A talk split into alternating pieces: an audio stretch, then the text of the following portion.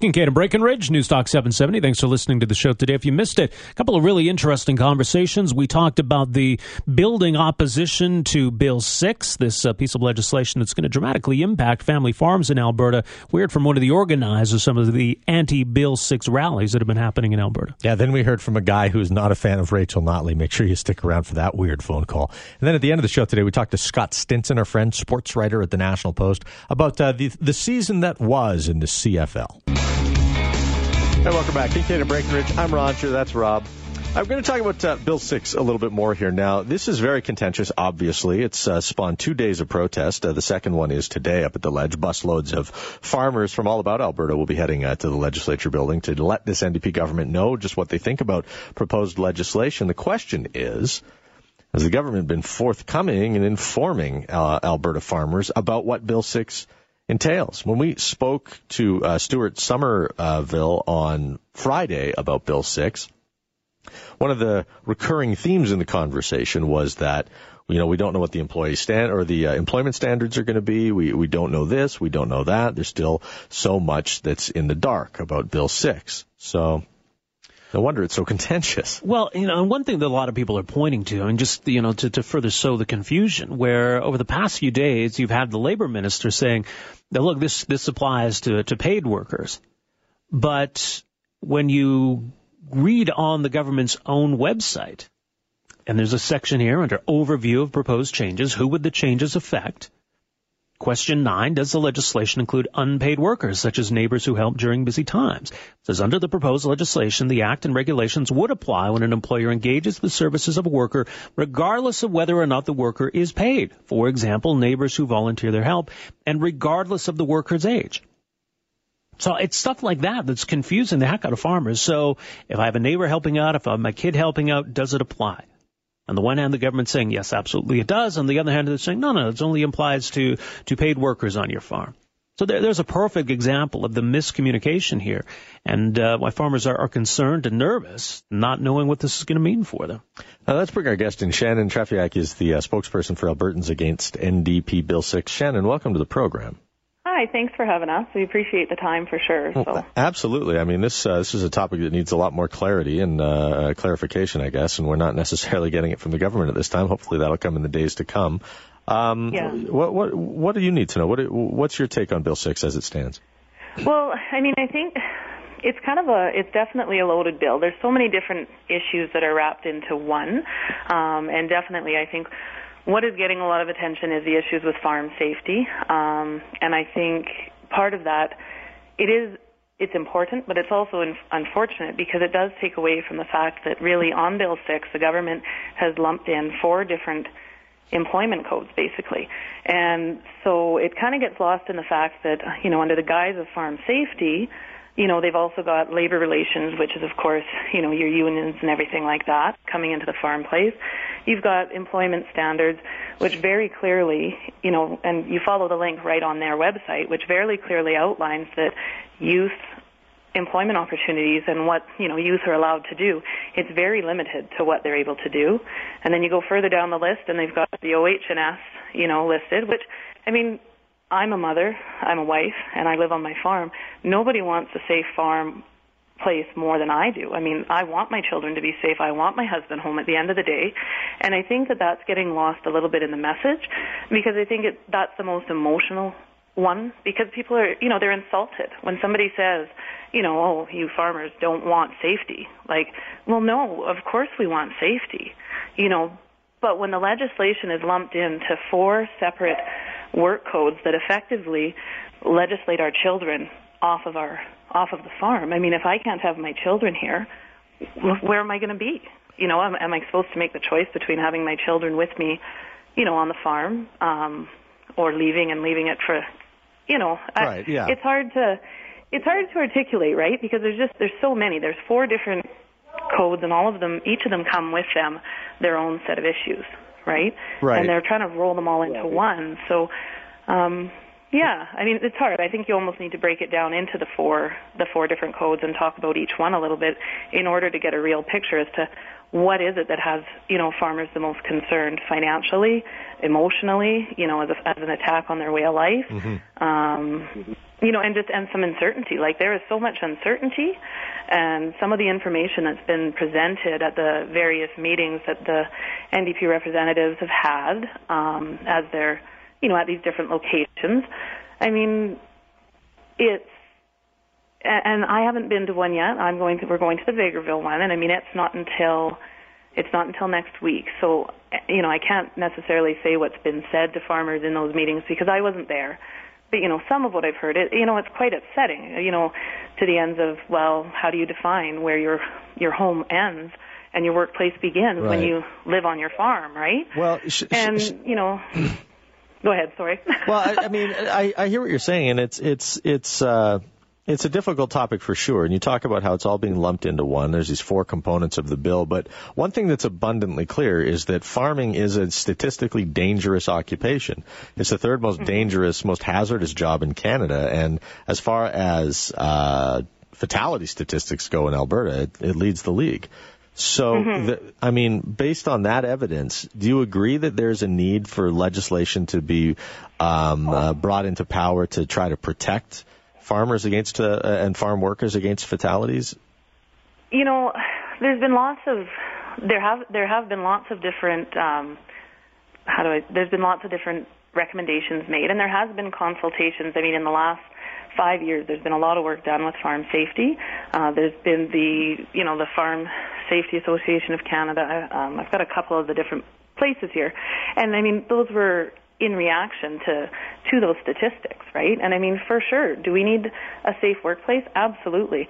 And you know, the NDP government are basically saying that this legislation brings us in line with all of the other provinces. But if you go and look at the other provinces' workplace, you know, legislation for BC, for example, they have a set of exemptions. So yes, absolutely. If I'm hiring an employee or I have my neighbor here working, I want them to be safe. Uh, nobody wants to be liable for somebody else's injury. Not, I mean, not just in liable, like you would feel terrible. You'd, you'd have to live with that for the rest of your life. They came over to help you and something happened. Mm-hmm. I mean, nobody, nobody wants that, right? But I mean, there's a big, I'm losing my track. I'm sorry. I get a little bit emotional. That's so okay. Any of any of the other provinces have exemptions. So if you were the employer or a family member of the employer, you're exempt because they recognize that you are living in your workplace. If I'm going to go hire somebody tomorrow, do they deserve to be safe? Absolutely. Do I want my children to be safe? Absolutely. But any of the recommendations that have been made by the various organizations say that the best way to create a safe farm workforce is education. Education for children. You know, teach them how to be safe on the farm, teach them how to be safe. You know, recognize that you know, there are risks here. It is a dangerous job. And if this is the job that you choose to do, and I mean, farmers don't become farmers because there's no other job, because it is a thankless job. I mean, it's the long hours, it's all hours. There are days when it's around the clock. You're up in the middle of the night checking cattle. You're up, but you're doing it because you love it. You're not doing it because you're looking for the paycheck at the end of the day. Right? And that's mm-hmm. a choice that you've made for that, you know, that you've decided this is the lifestyle you want for your children. You know, you want to see that your children are engaged. You want to see that your children are, you know, active members. Not every farm child comes back to the farm to work either. But then you can be proud that you're sending children out into the community who are hardworking, they're dedicated, they're active members of community. And I mean, that's, if you want to compare what some of what NDP wants, they want active members of community. I mean, is everything that farm life stands for actually does it conflict with you know what they say is what's good for Albertans? Not necessarily. I don't think so. But I don't know that necessarily it needs to be regulated. I think it. I mean, there needs to be some regulation, and there needs to be, but it also needs to come with education. And in other provinces, they also set a limit. There's a difference between if I, me and my family would like to have 10 cows versus an employer who has 20 employees and they make those differentiations. Mm-hmm. Or even if you have five employees, and every other province, Manitoba, Saskatchewan, they all make those distinctions. So it's not necessarily the upset doesn't come from the fact that the NDP wants to put occupational health and safety in place. but it comes from the pa- fact that they want to do it with a blanket application that applies to everything. And I mean, there were some recommendations made in response to some farm injuries, and it was in 2012.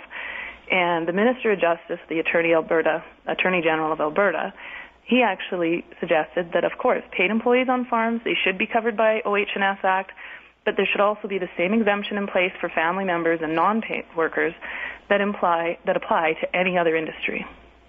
So, I mean, when the government's saying that we've made these consultations, you know, they have, and we've dug around a bit and we've looked up to see what are these recommendations that have been made under these consultations, and we don't feel like they're actually following what was recommended. So it's fine to consult, but if you're not following the recommendations, I mean, it, does it really apply?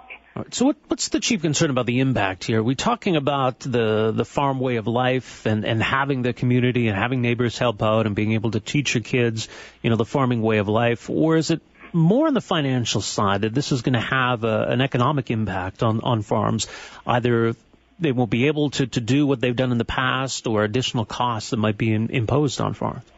Well, I think there's definitely, like I said, there's four different codes, and each of them has an impact in a different area, right? Mm-hmm. And the emotional aspect is the way of life, right? When you look at the financial impact, you know, to apply a blanket to say every farm in Alberta has to have an OH&S policy in place, as well as you know the binders and the paperwork and everything else that goes along with that, and the skills training that goes along with that.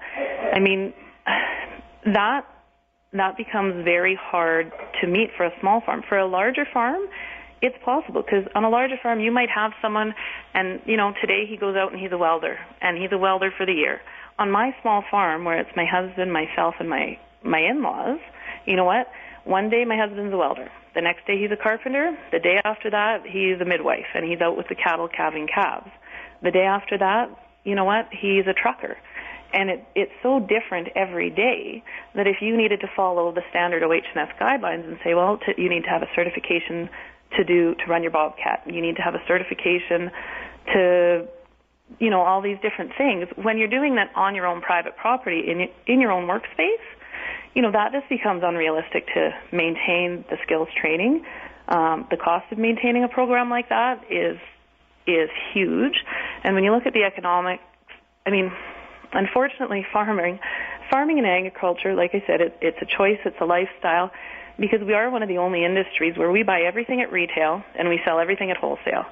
So because of that dynamic, we do have very thin margins. We've got, I mean, there's a lot of perception that farms get big tax write-offs and such, but I mean, I can, I'd be happy to show anybody my farm books, and it's the standard business model of income minus expenses right? And I mean, the expenses and the inputs that are required to carry on a farm business, I mean, they are larger than a lot of other industries. Not other big industries, but, you know, here you've got families running with, within these economics and these margins that, you know, there isn't a lot of room. There isn't. At the end of the year, there is not an extra $20,000 left to give a payment, you know, to I mean, that's the estimated cost for the average family farm between the OH&S the method that they're going to apply the WCB. It's not, and I mean, again, it's not just that we're going to have WCB, but it's how they want to apply it. Every other industry, the WCB, it's in place for employees. And when I go and sign on for, my husband also works off farm. So I mean, if I go and sign up for WCB for him for the year for his other company, which we do carry it, I actually, there's a check mark. Does the owner and director wish to carry coverage? Yes or no? And a lot of people actually decline that coverage because what WCB covers you for is less than what you would get under your own liability insurances and your other insurances that you carry. Right. And so, I mean, the long-term financial impact, so now we've kind of slipped over into the WCB area, is that under the new legislation, farmers and often their employees will actually be less protected because you cannot access any of your secondary insurance or any of your liability insurance until your WCB is exhausted. And I mean, we all know with the state of how things are with WCB that that's not necessarily the most effective means to sustain yourself is relying on WCB if you've been injured. Shannon, do you feel that this is a, a an issue that's been torqued politically by uh, by various parties, uh, and, and a lot of people see this as sort of a the urban-rural divide in Alberta, that it's a big city party imposing legislation on a, a group that uh, maybe it doesn't care about. Mm-hmm. Well, I mean, I definitely think that there there is some imposition. I, I don't necessarily think that it's you know city versus rural. I I mean, I we do have some people even within our group who have have some contacts and, and various networks, you know, throughout Calgary, throughout Edmonton, and I mean, they're seeing it the same way. They're seeing that you know this is this is the the government basically imposing their will, you know, under the guise of basically safety. They're saying, "Oh, this is all about safety, and this is all about what you guys want. We've had all these consultations, and uh, this is what farmers want, and this is what workers want. But yet, I mean, there's a, I mean, and we are a grassroots group. There is no doubt. We're not professional lobbyists. We're nothing. We're nothing of that sort.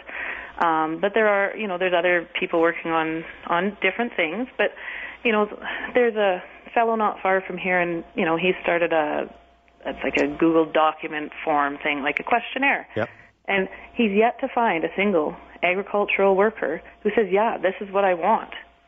You know, he says, "Fine, you know, find me a farmer or find me a farm employee that this is what we want." If you know, if Rachel Notley is able to stand up in the house and say, "This is what farmers have wanted, and this is what this is what workers have wanted for 98 years," well, find me one of those farmers. Mm-hmm. You know, and and so far nobody's come up with one. Shannon, what uh, what kind of farm are you operating? Well, we have. We've got a cattle and grain operation. We've got uh, purebred Hereford and Angus cattle, as well as we've got we grow our own grain to feed them, and we've got a few other crops that we have in crop rotation. So. Hey, thanks for making all that food for us. We really appreciate yeah. it. Yeah. You're welcome. Thanks Very for joining us. Have to have you over it. for steak one day. Oh, I would oh, take up that invitation. yeah. Thank you. That's great, Shannon. Thanks so much for joining us. I appreciate this. Okay, thank you so all much. Best. All right, there you go. Shannon Trefiak speaks for the group Albertans Against NDP Bill 6. Uh, they organized a rally on Friday. There's another one set for today. Uh, so those are just the protests. Now you've got a whole bunch of meetings that have been taking place. So you got the government that's uh, tried to organize some some meetings to try to inform people about what's going on. You've got uh, the Wildrose have been uh, organizing their own meetings to sort of give farmers a, a voice, a chance to to voice their concerns, and uh, these have been hugely attended. I mean, it speaks to the level of engagement on this issue. Maybe we don't see as much in, in the urban areas, but uh, in the rural areas, this is what everyone's talking about. Oh, sure. Um, uh, interesting uh, things to take away from the conversation with Shannon Trefiak just now. One that uh, this seems like a mini omnibus bill, right? Four things sort of rolled into one, whereas uh, perhaps uh, the, the the four things could be dealt with individually. If we do have to have some sort of WCB compliance or OH&S compliance, then then maybe these things don't need to be stitched together in one bill bill, Bill 6. Uh, but Shannon also made an interesting point, says that, you know, farmers she's talked to and the survey that went out, there's nobody saying, hey, in, in 98 years, this is the solution that we've been waiting for. So if mm-hmm. Rachel Notley can stand up in the legislature and say, I've spoken to farmers, this is what they're asking for, it'd be good if those farmers would step forward and identify themselves. Yeah, you know, you get the sense that farmers want to be part of the solution here. They they just want a solution that makes sense, and they want a government that's uh, working with them and not just imposing something on them. So I think you know there, there's an adversarial tone to all of this that, that a lot of farmers resent, as though uh, they're being punished by the, the government in, instead of the, the perception that the government's willing to work with them. So uh, that's why I think the government needs to slow down on this. They seem to be rushing ahead on this to try to get this passed as quickly as possible. I think that just further further creates that perception that, that the NDP is out to get farmers. And, you know, that, that's just ratcheting up the tension here. We just had this, this tragedy uh, on a farm recently. Yeah. These two girls died, but here's the thing. They, they were, they were playing on the equipment, right? It's not as though they, they were working on the farm, mm-hmm. as I understand it. So I think you, you still do have these situations. I mean, you can put in uh, labor laws, impose them on farms, but uh, I mean, if you have kids who live on farms and think, hey, go fun to play on that piece of machinery, you got to address that another way. That's that's not going to stop those kinds of accidents from happening. Yeah, I kind of wonder if there's some people who are trying to draw a correlation between this and like uh, sort of like gun laws. Do you know what I mean? Like gun laws are in place to protect people from certain accidents and whatnot. But I, I don't think there's a farmer working in Alberta who doesn't think that a gigantic machine is not dangerous. Like that, you know, when you look at the fact that according to uh, abfarmsafety.com, 40% of uh, of accidents are from machine runovers. Like these guys, like what law are you going to put in place that says so you're not allowed to stand in front of the machine, you're not allowed to have accidents happen to you, right? Like the laws that prevent um, certain gun crimes are they're, they're how you handle your gun, right? Where you can store your gun and stuff like that. Yeah. They're not going to bring in laws that are going to change the way you're allowed to use farm machinery or the, the law that 6% of, of accidents are animal related. So that now we're going to legislate against having, you know, a cow turn really quickly and hit you. I like, I just, I wonder how much these laws can really do other than to just marginalize farmers and, and affect them negatively. Let's go to the phone. Some time for your reaction to this, Peter. Thanks for calling in. Yeah, this dishwasher we have in Edmonton does she know where Dishwasher. breakfast comes from, lunch comes from? Wait a second. Wait a second, Peter. From? Hang on a second. I'm going to take a stand here. Did you just refer to Rachel Notley as a dishwasher? Yeah, she doesn't know what she's talking about. And did you? Is that, uh, in your opinion, is that sexist or not sexist?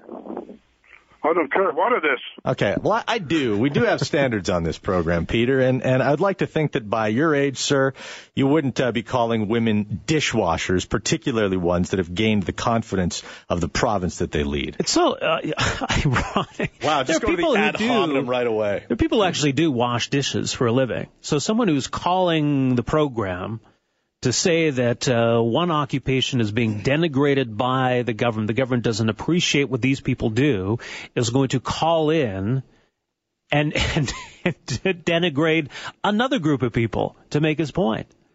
You got to take farmers uh, seriously. They they do an important service.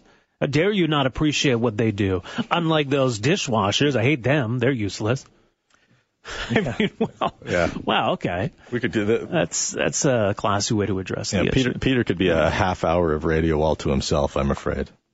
I, I I don't know, Peter. If if your point was that a woman can't possibly make a good decision, then I might put you up as evidence that that maybe men couldn't either. All right, uh, we are going to punt the distracted driving at Tim Hortons story till tomorrow's broadcast. We got a little Bill Sixy after 10 o'clock, so uh, we're going to move that other hot topic, hot stove topic till tomorrow's program, and we're happy to do so. We're going to uh, end the program with some conversation about the CFL. The Grey Cup was yesterday. The Edmonton Eskimos defeated the Ottawa Red Blacks 26-20. Uh, they're going to be having a big rally tomorrow in Edmonton uh, over the noon hour for the uh, Edmonton Eskimos. What's interesting is the uh, mayor of Edmonton saying that uh, after that uh, rally, he'd like to have some conversation about the team name. Would like to maybe meet with some Inuit leaders to discuss whether it's time to revisit uh, the name Eskimos. The team's been named that obviously for a very, very long time. Uh, but there seems to be uh, more of a push now and and I think Edmonton being in the Grey Cup seemed to be part of why that, that all of a sudden became an issue. So anyway, that, that's that's one issue that still lingers after this season. I think there, there's a lot the CFL needs to to deal with. If I were the Eskimos at this point, I just change the name.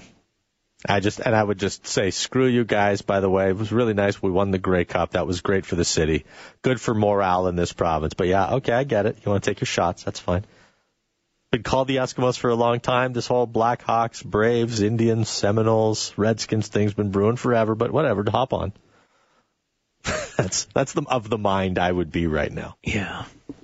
Well, yeah, maybe it'll come to that, but I mean, I, look, there, there's no logo that goes with the name. I, I think when you mention these other teams, like the Cleveland Indians, I think it's the logo that, that seems so offensive. Yeah, you know, people the big didn't like there. Wahoo, Big Chief right. Wahoo. Yeah. And I think Redskins is just at a whole other level from Eskimos, but maybe that's just me. Hey, let's bring Scott Stinson into the into the program. He's been on with us before. Uh, writes for the National Post. Hey, Scott, welcome back to the program. Hello, fellows. Uh, you want to go ahead and weigh in on the Eskimos thing, or do you want to leave that one where it is?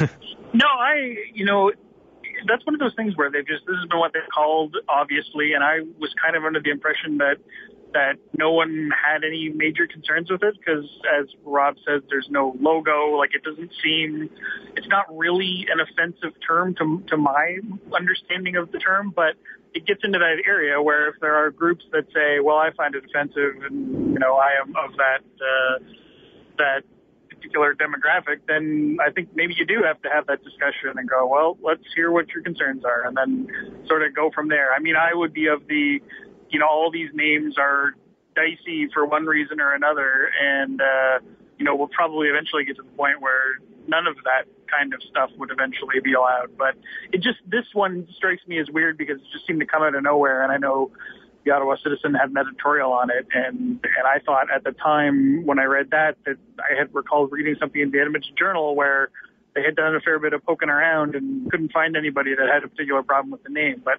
I guess I shouldn't be surprised that somebody has somebody has come out to say that yes, indeed, they do have a problem. Yeah, I think the Rough Riders, by the way, should change their name because uh, not all riders are rough. Some are fact, rough. they are uh, gentle riders out there, and I think they get a bad name. It's a good Yeah. point. Good Thank point. you, thank you, Scott. so what, what did you make though? I mean, with that aside, uh, the Grey Cup, Winnipeg is host. I know there was, there was some concern late in the week that the game hadn't sold out. What was your sense of how it all came together? Yeah, it was. I think as any time you have these cold weather Grey Cups, if you don't have a host city that's involved, or in the case of Winnipeg, like they were terrible this year. They was known that they were not going to be involved for months, so that didn't help with ticket sales. And anytime you get these cold weather games, it's like, well, I could go to the stadium or I could just watch it on my big flat screen TV at home. And and so I think you're always going to have that issue when you go to the outdoor stadiums and in cold, um, that it's going to be touch and go for selling it out. And ultimately they did, obviously. I'm sure they had a marketing push that uh, helped out. So in the end, they're happy with it. And it was a, you know, decent game. I think it kind of sucked that the big plays ended up being pass interference calls. Yeah. Uh, I don't think we'll be telling stories years from now about the amazing call that was overturned on a coach's challenge that led to a defensive pass interference that led to a touchdown. But, uh, you know, it worked out all right, I guess.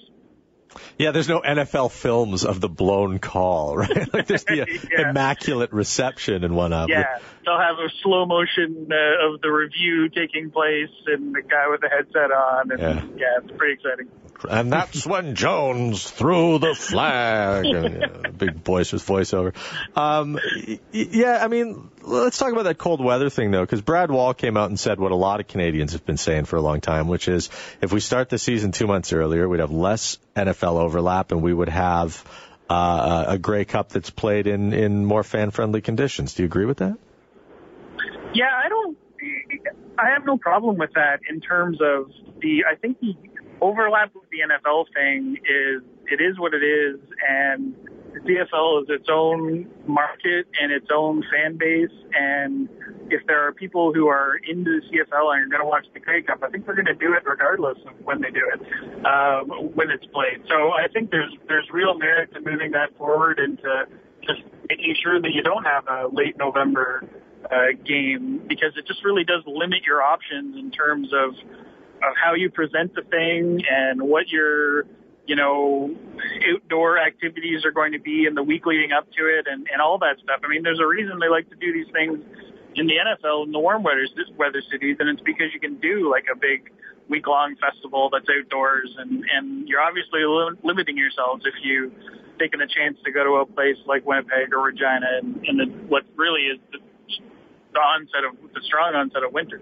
Yeah, and especially you know when the game basically is is in the evening too. I mean, like it was Mm-hmm. I, from what I understand, it was a pretty decent day in Winnipeg yesterday. But by the time you get to six, seven o'clock at night, and the sun's been down for a couple of hours, uh, it, it gets cold.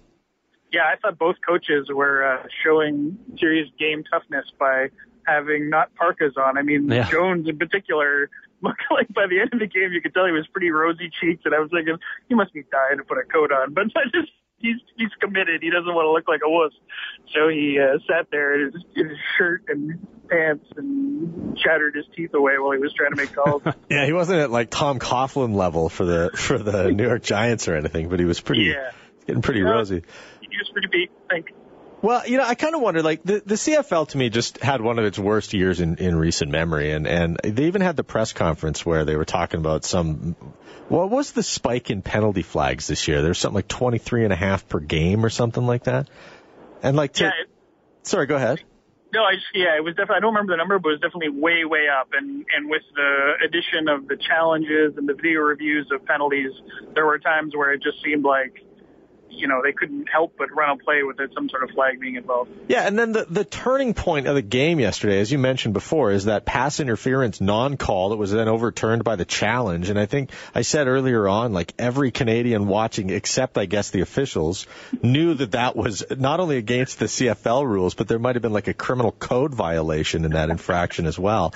It was so plainly obvious to us. But it's like that's kind of, that summed it all up for me this year. Like the, the CFL was just this penalty laden league and ratings were down and you know, hang on. Let me see. I'm going to get you uh, to be an all-rounder on this answer, Scott, because uh, in Toronto, the Argonauts didn't even get to play some of their home games at home this year. They played five, count them, five games of the nine home games actually in their home stadium. Yeah, it was a total disaster. I mean, the Argos would, you know, that frankly, that would be a whole segment unto its own. But um, the point about the penalties is absolutely valid. The television ratings were down hurt somewhat by the Blue Jays and a, and a big playoff run there. But I, I think one of the things, sort of the hidden things of the, the CFL season was the Saskatchewan Roughriders were terrible, and it was kind of an eye-opening experience that if the Roughriders aren't doing well, then that really sucks a lot of the life out of just TV ratings and sort of general interest in the CFL. And I mean, it's kind of crazy that you have a pro sports league that is reliant on the success of Saskatchewan Yeah. to to sustain it. I mean, it just doesn't happen uh, in any other obvious. You know, every other market is like, well, we hope the Yankees are good, and we hope that the New York Rangers are in the playoffs. But you, CFL is this weird thing where they live and die on the success of the Rough Riders, which is you know interesting in that you have a small market team that has such influence, but it shows you that, you know, it would normally be the big cities that would buoy the ratings. Toronto, Montreal, Vancouver, they're not, you know, really into it in as complete a way as some of the other Western cities are. But there wasn't much to get excited about in those three cities either this year. No, that's true. They, for various reasons, I mean, the, the Toronto was a complete disaster, particularly off field. They actually did okay on field. I think the the Alouettes had something like five quarterbacks that they used throughout the season, so they were just a bit of a train wreck from the start. And in each of those cities, they had their reasons for not really falling in love with the team, but it is kind of a, a larger. I mean, that's the thing that Jeffrey Orridge, the new commissioner, has to figure out is how to make not just the team successful in Toronto, but in in the bigger urban markets here. Because um, you know, you see, I always laugh when I was watching the CFL, the Grey Cup last night. Safeway is one of the big advertisers. You know, it's on national broadcast that the Safeway million dollar something or other. I mean, there's no Safeways in Ontario or, or or or Quebec, and yet they've got you know national broadcast rights. Uh, I mean, you just wouldn't see that in the states. You know, you're not going to have a, a brand that isn't available in half the country by advertising time on the Super Bowl. It's, but uh, it's one of those weird quirks of, of the CFL. Right. Um, I wonder if okay, so Toronto's moving next year, right? They're they're moving out of the Rogers Center Skydome thing, and then they're going to play at, at like a revamped BMO Field. Is that the idea? That is correct. Okay.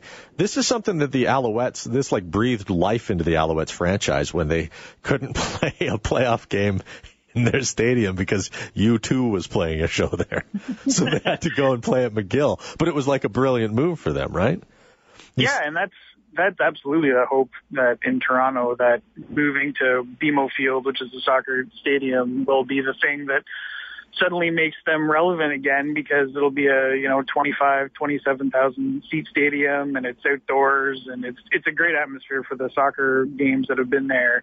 So they're not you know hoping that this is on its own going to be the thing that saves the franchise but they certainly think that without the new stadium they had no chance of being successful and so now they have new stadium new owners which is ironically Bell Media which is the TV broadcaster, which is confusing on a number of levels. But uh, yeah, they hope that now they go into into BMO Field that it, they'll be able to create an atmosphere that gets people interested in the team in a way they haven't been before. At least young people. I mean, that's the big thing in Toronto, the GTA, is that the only people that go to Argos games are are 40 and over. Right. Uh, and they just don't have that younger demographic interested, which is who you need to sort of go and buy tickets and beer and all that stuff. But but I think that's the story all across the league, right? I mean, you got the Lions and the Argonauts are the two biggest cities in the CFL, and they both play in buildings that they don't even attempt to sell every ticket in. Uh, and then you've got like Edmonton has got a way too big stadium, even for the Grey Cup champion team. We have empty seats at, at Stamps games. I mean, Saskatchewan, they sell them. But, uh, you know, I don't know. I, I look at like the new stadiums and sort of the way that the CFL thinks they need to go. And I think that they're going in absolutely the wrong direction if they want to try and improve the fan experience and get people to come out to football games again. Yeah, it's funny that, you know, in Toronto for as long as I can remember now, the argument has been, well, the only way we can make the Argos make money is if they sell fewer tickets. and and that's essentially been the argument is we need to go into a smaller building so we can sell fewer tickets so then people will enjoy the atmosphere. And it's it does seem a little crazy. I see where they're going with it only because the Rogers Center with 20,000 people in it was like attending a funeral. Uh, but and if you get a, a big crowd in you know a stadium that only supports 25, then you know then maybe it'll be that much more uh, just a better atmosphere and get people into it, and and that will be the big test. I I don't know. I mean, I think even in Montreal, I, I was there for a playoff game last year, and they couldn't even sell at the McGill McGill Stadium uh, in a playoff. I think kind of the the shine had come off it a little there. Um, so you know that's the other big question too. Is it might work for a bump in the short term, but but you really need to to grow long-term support with a different different demographic of fan Right. to uh, to be successful. The way you do that is you book Fallout Boy. Well, that helps.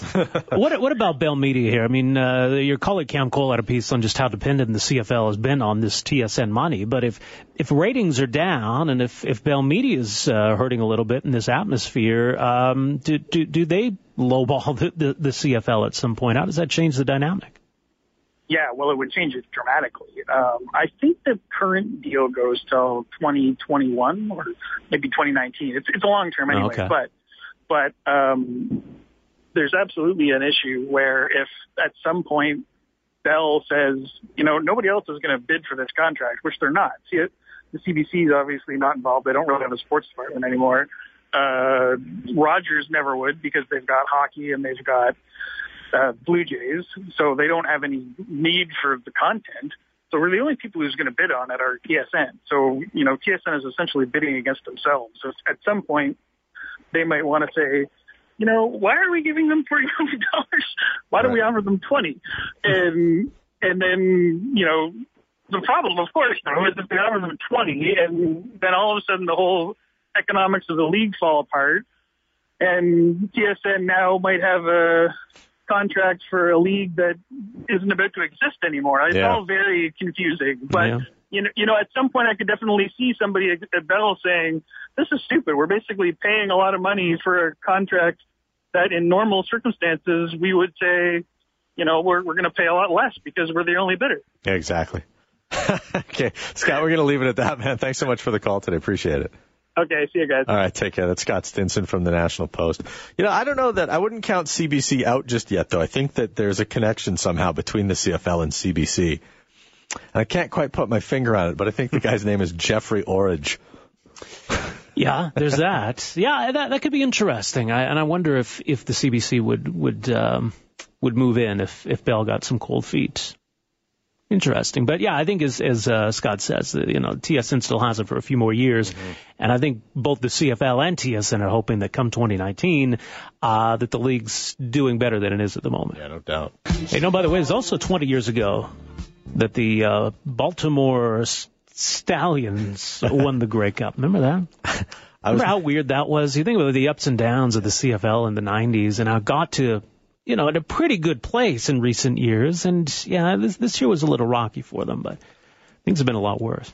I remember uh, last night we were watching the game, and I was trying to uh, explain how difficult it would be if your kid, if, if that was your kid, right, watching that game with you first time, and then he went online and looked at the list of Grey Cup champions and was asking you, like, "Hey, Dad, like, what? Tell me about these great teams."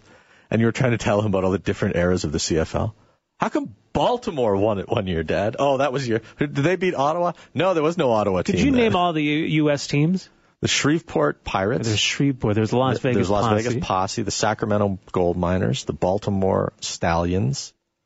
Was that it? I think that was it. Four teams, right, Patrick? Patrick would know this. He's the champion of uh, of such things.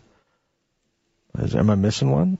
Oh, there was a team which in Texas. There was San Antonio. Oh, there San was something in Antonio. yeah, Texas. there's San Uh, Antonio. I forgot Shreveport. that. Shreveport. We got Shreveport, Las Vegas. San Antonio, Las Vegas, Vegas, Baltimore, Baltimore, Sacramento. Sacramento. Yeah, that sounds right. All right. Coming up on tomorrow's program, we'll uh, go through the glory days of the XFL and the championship game that was called the big game Ah. at the end of the season. This has been Kingkade and Breakenridge. We'll see you tomorrow.